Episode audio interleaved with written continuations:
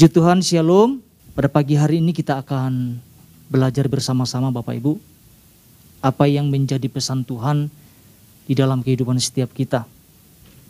Pesan Tuhan berbicara tentang prajurit-prajurit yang memandang jauh ke depan. Prajurit-prajurit yang memandang jauh ke depan. Mari kita lihat firman Tuhan Bapak Ibu. 2 Samuel pasal 23 ayat yang ke-12.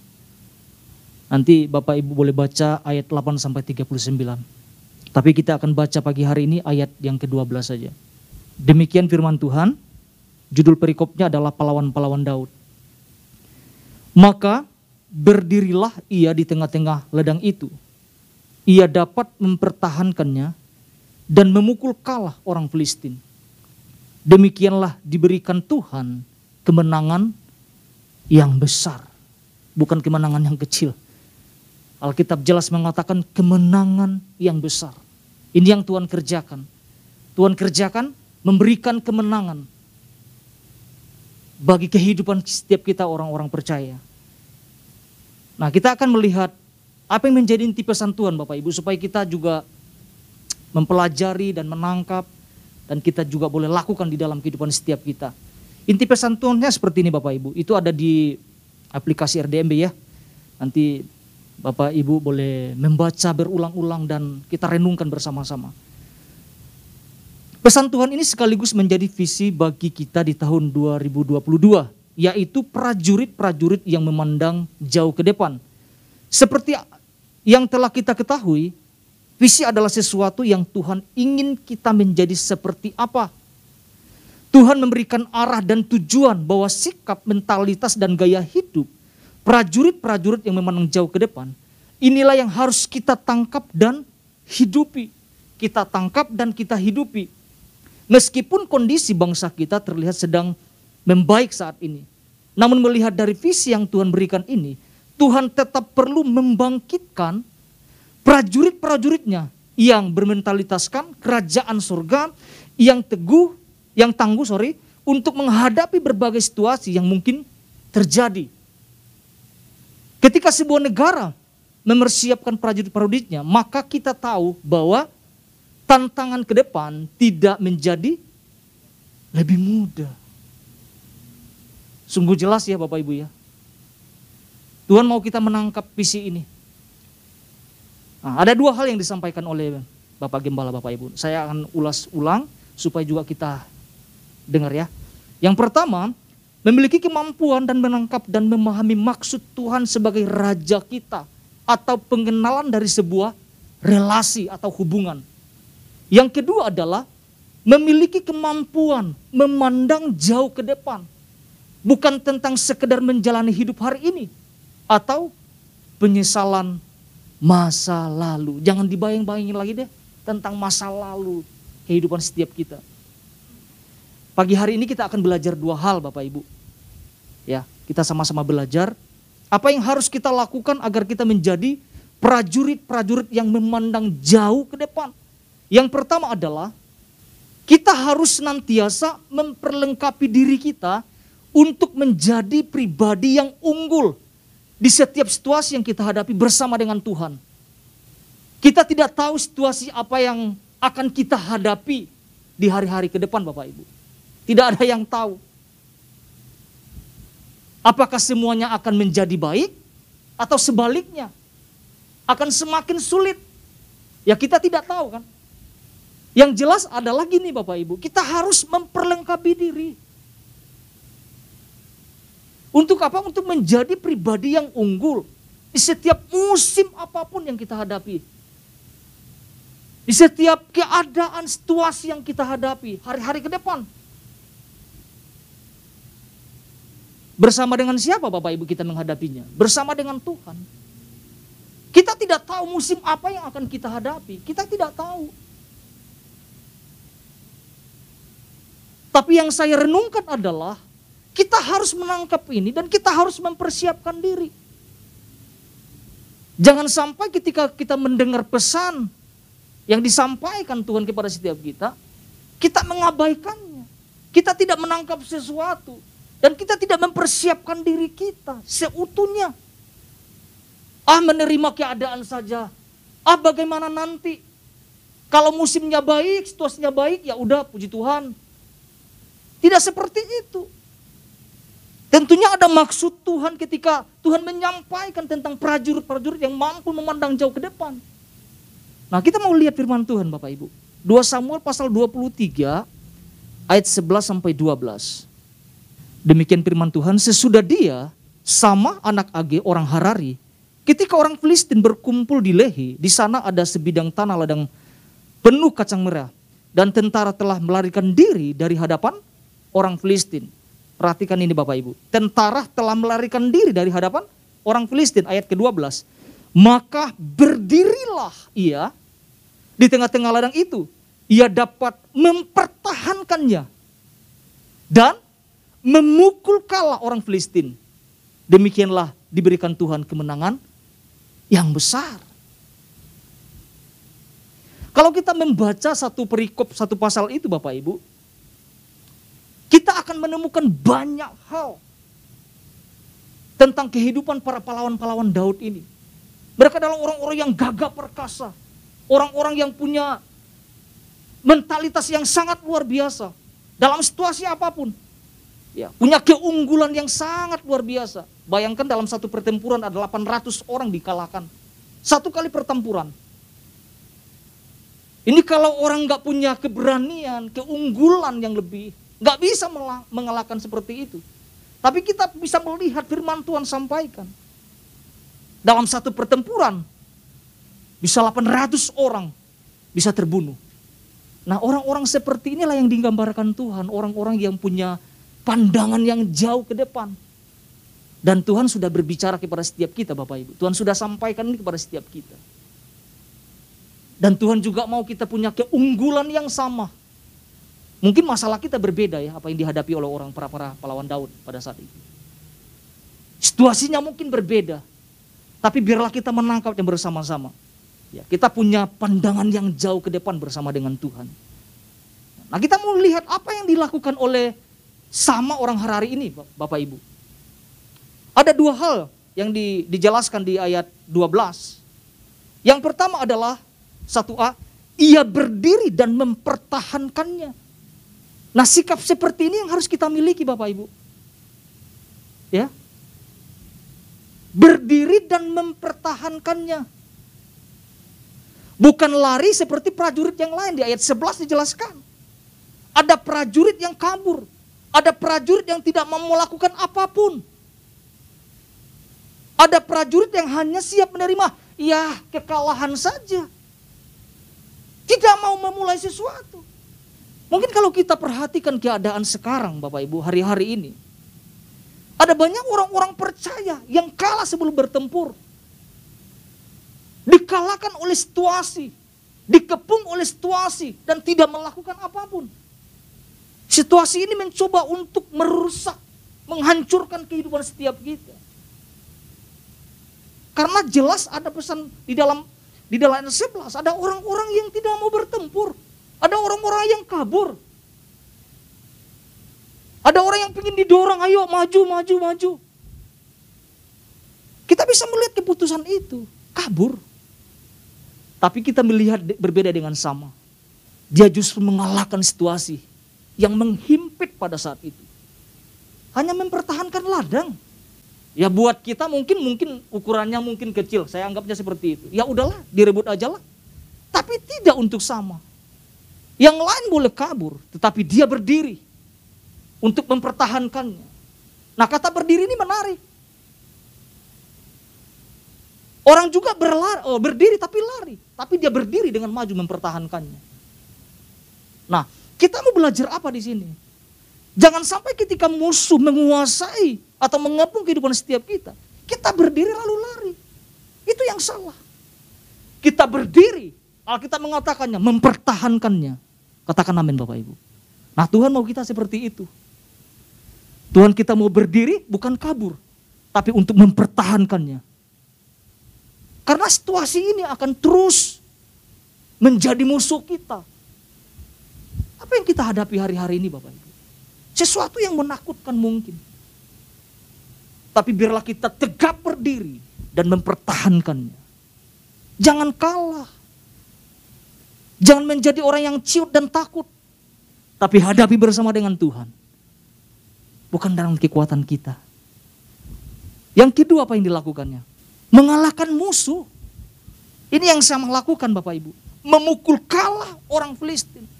Bukan setengah kalah ya, memukul kalah orang Filistin.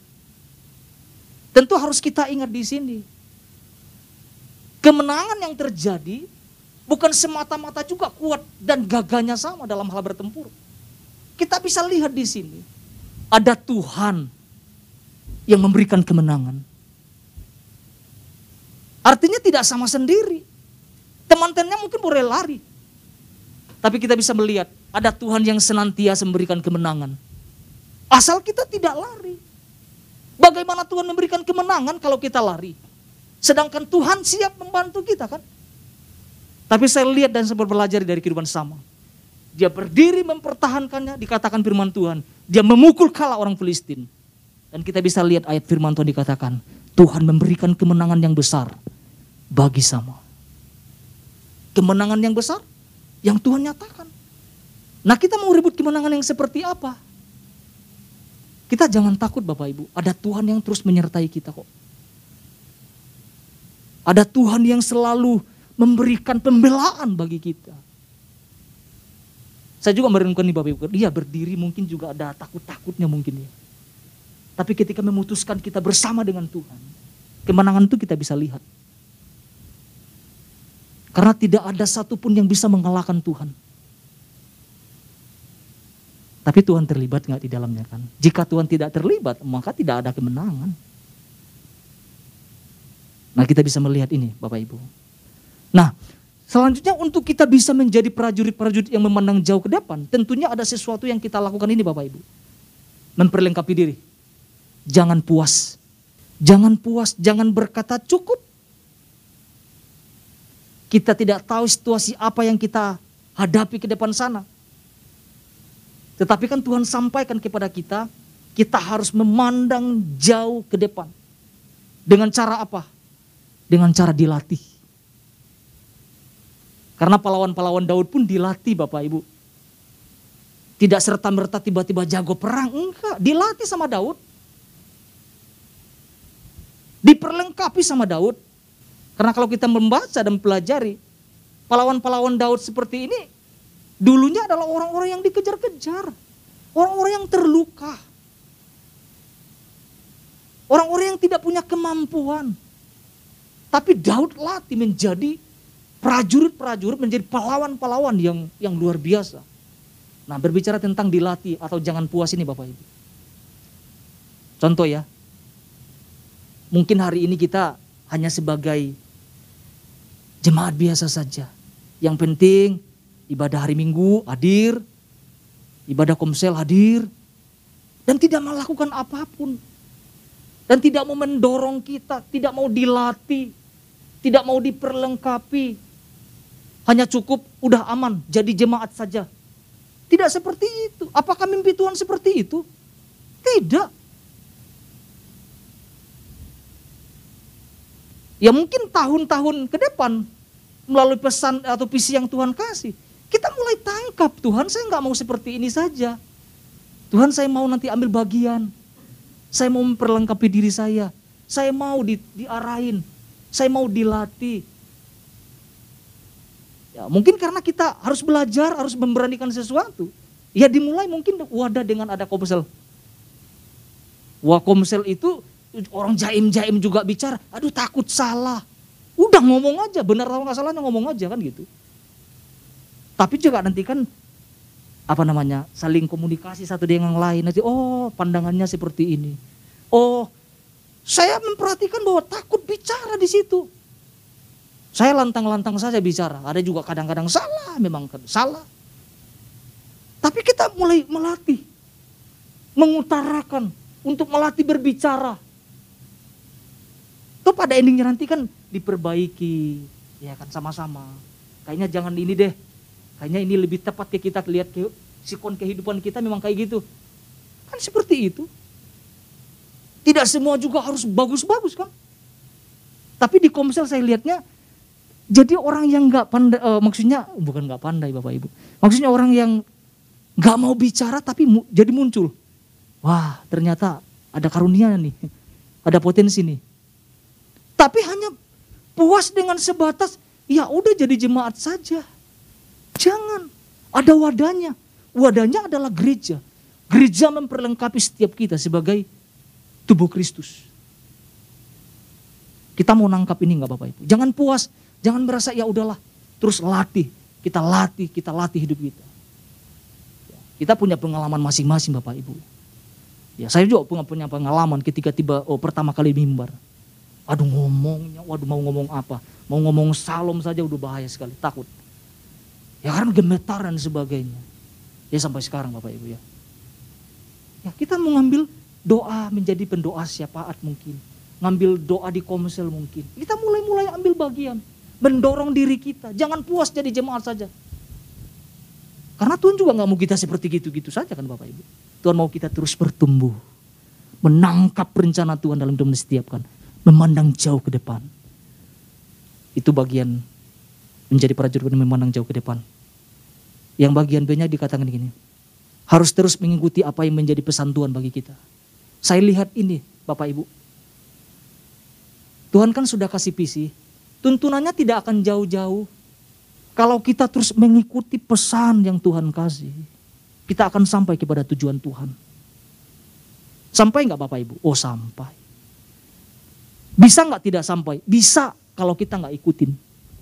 Saya renungkan ini. Saya coba belajar bersama-sama. Ya, sama istri juga saya bilang, saya lihat ini ya. Karena kalau kita tidak belajar, merenungkan pesan-pesan itu kan sebenarnya saya lihat tahap-tahap Tuhan kasih kan. Kadang-kadang Tuhan tegur, kadang-kadang Tuhan ingatkan, kadang-kadang kita juga nggak bisa menerima. Tapi Tuhan sedang menuntun kita untuk sampai kepada tujuan Tuhan. Untuk kita bisa mampu memandangkan lewat tahapan-tahapan yang Tuhan kasih lewat pesan ini. Apa pun yang saya mau sampaikan, jangan diabain. Mesti gali, Ambil waktu untuk belajar. Renungkan, lihat visi ini. Lihat apa yang Tuhan berbicara setiap minggunya. Tuhan berbicara setiap hari. Tapi ada pesan-pesan tertentu Tuhan kasih setiap minggu buat kita. Untuk apa? Untuk kita diarahkan sampai kepada tujuan Tuhan itu sendiri. Mau nggak kita melakukannya Bapak Ibu? Ikutin. Saya pun belajar mencoba menggali, merenungkan. Ya, karena memang Tuhan tidak akan pernah salah kasih pesan Bapak Ibu.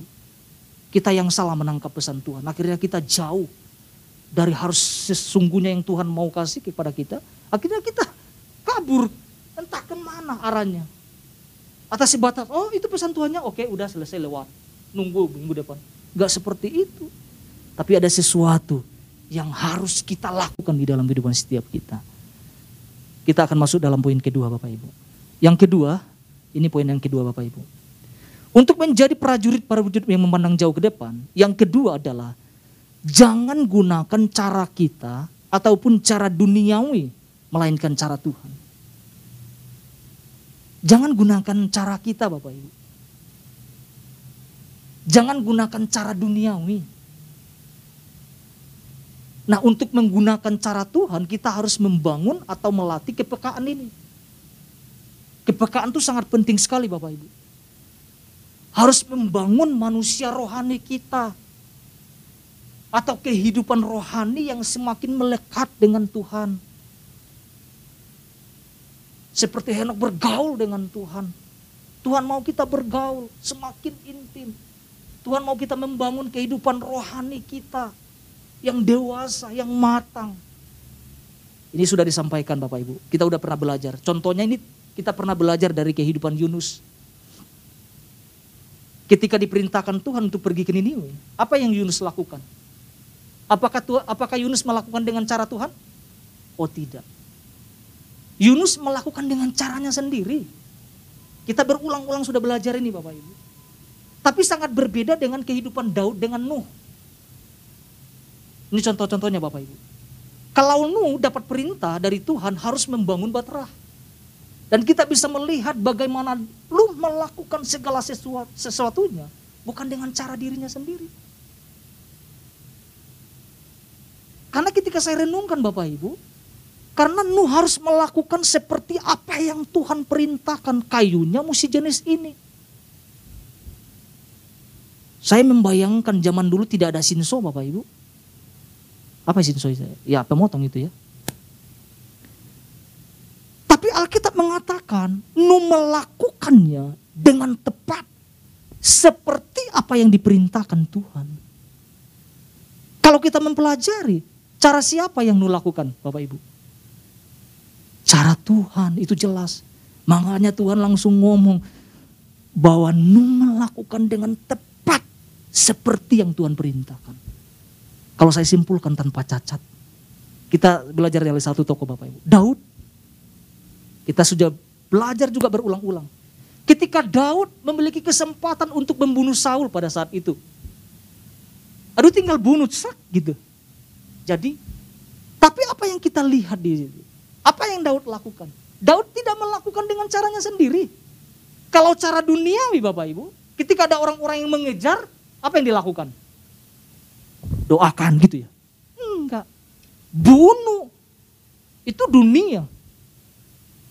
Tapi cara Daud berbeda. Dia gunakan cara Tuhan. Untuk menyentuh pun enggak pantas dikatakan. Karena adalah seorang yang diurapi Tuhan. Nah saya mempelajari bahwa hal yang seperti inilah yang Tuhan mau kita lakukan. Tuhan mau kita melakukan dengan cara Tuhan bukan cara kita. Tuhan mau kita melakukan dengan caranya dia bukan dengan cara duniawi. Kita belajar dari Nuh dan Daud. Bagaimana mereka melakukan dengan tepat. Ada banyak tokoh-tokoh Alkitab yang lainnya. Melakukan dengan tepat. Abraham juga melakukan dengan tepat. Sekalipun tidak bisa melihat tentang sesuatu ke depannya. Tapi dia bisa berjalan dengan Tuhan. Itu dahsyat menurut saya Bapak Ibu. Jadi seperti apa cara kita memandang? Gunakan cara Tuhan Bapak Ibu. Artinya melatih kepekaan. Membangun kepekaan itu di dalam kehidupan setiap kita. Mari kita lihat firman Tuhan. Ini menjadi dasarnya. 2 Samuel pasal 23 ayat 15 sampai 16. Ini juga udah disinggung hari Minggu sama Bapak Gembala ya. Ayat 15 sampai 16.